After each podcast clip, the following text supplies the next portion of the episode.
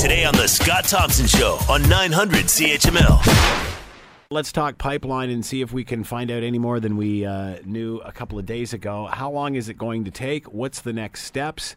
Uh, where do we go from here? Why was this? What was this process like even 10 years ago? Uh, first of all, before we get to that, let's hear what the Prime Minister had to say uh, as he's touring British Columbia and saying he's going to get the pipeline built in a land where they're trying to stop it. We need to get new markets for our oil resources, uh, and that means uh, opening up uh, in responsible, sustainable ways to the Pacific Ocean. Uh, but again, we're going to take that court ruling and look at how we need to do that in the responsible way. And I guess the big question is why wasn't that done first? Uh, let's bring in Dan McTeague, former Liberal MP and consumer affairs critic analyst, gasbuddy.com. He's with us now. Dan, have you cooled off at all yet? Well, I've cooled off, but so has the Canadian dollar. And uh, as I tweeted to some people, much to the dismay of some uh, newfound currency experts, I said if you made a hundred bucks last week, this week it's only worth ninety eight with the depreciation of the loonie. Now, not all of that, of course, is related to Trans Mountain, but uh, investors are looking at this long term. Uh, big uh, plays in the oil and gas sector, and they're saying uh, Canada is just not a place to put your money. It's not safe the risk is there. Regulations don't mean uh, the paper they're written on. And so, uh, you know, in that kind of an environment, uh, it's really not a, a good situation for Canadians. Uh, our purchasing power is just devalued about two and a half percent in the past week. What do you think the um, What do you think the prime minister expected to happen here? Was this all just going to go through? Because you know, again, I'm not. St- I'm still not convinced he wants this thing. Although he yeah, says I, that. I think, uh, yeah, he picked the uh, the route that had the greatest resistance, um, and uh, you know the Trans Mountain was a no brainer because the pipeline was already there. Let's uh, you know let's put that in, in perspective. Energy East, it was half there, and of course, uh, what he did approve was Line Three, which of course is already built. They're just replacing the same pipeline. It's still facing some opposition. We don't hear much from that, but that's primarily almost, uh, and in fact, 100% going to the United States. So that's uh, not something that uh, foreign funded, U.S. funded environmentalists are going to fight because they'll be fighting their own and they'll be really basically dumping in their own litter box, uh, which they're not likely to do. And that's only because Americans want to continue to enjoy buying Canadian oil for 37 bucks a barrel and selling it back to Vancouver motorists with about a 60 cent a liter premium. Now, I'm saying that in tongue in cheek, but that's the reality.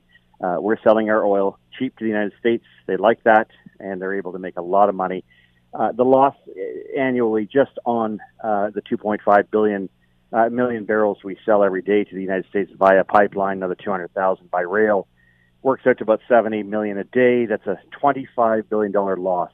If you like, as my grandfather would say, a kick in the pants to the Canadian economy, and that doesn't include the anywhere from 60 to 104 billion, 140 billion dollars that has fled the country over the past uh, 24 months because uh, no one wants to put any more money in this industry.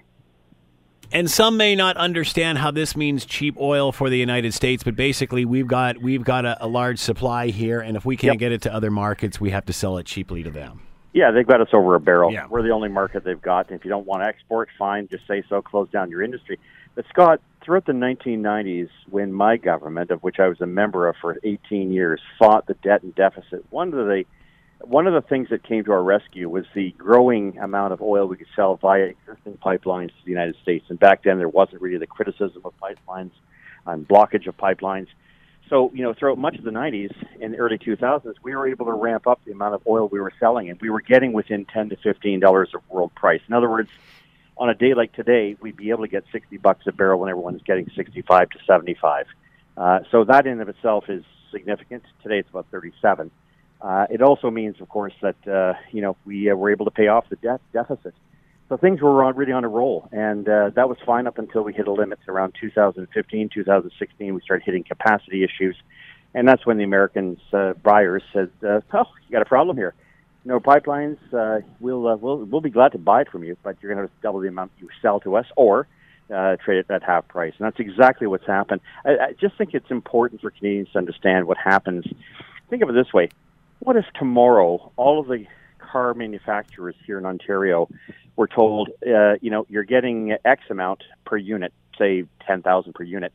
Well, because you don't have the capacity or you don't have access to the United States, it's now 5,000. You would see the destruction of the automotive industry virtually overnight. Well, that's what's happened in Western Canada And for people who think, ah, that's their problem over there, uh, it represents about a 20% hit to the Canadian economy. In other words, oil and gas, both those uh, uh, industries are tied, represents one in five dollars generated in this country. That's an awful lot of uh, importance for uh, for all of us, whether we work out there, whether we live out there or not. So, blocking this, hailed by the trendies, uh, has done untold damage to the Canadian economy, much of which we haven't quite completely felt yet, but we will start to feel it here in Eastern Canada. The Scott Thompson Show, weekdays from noon to 3 on 900 CHML.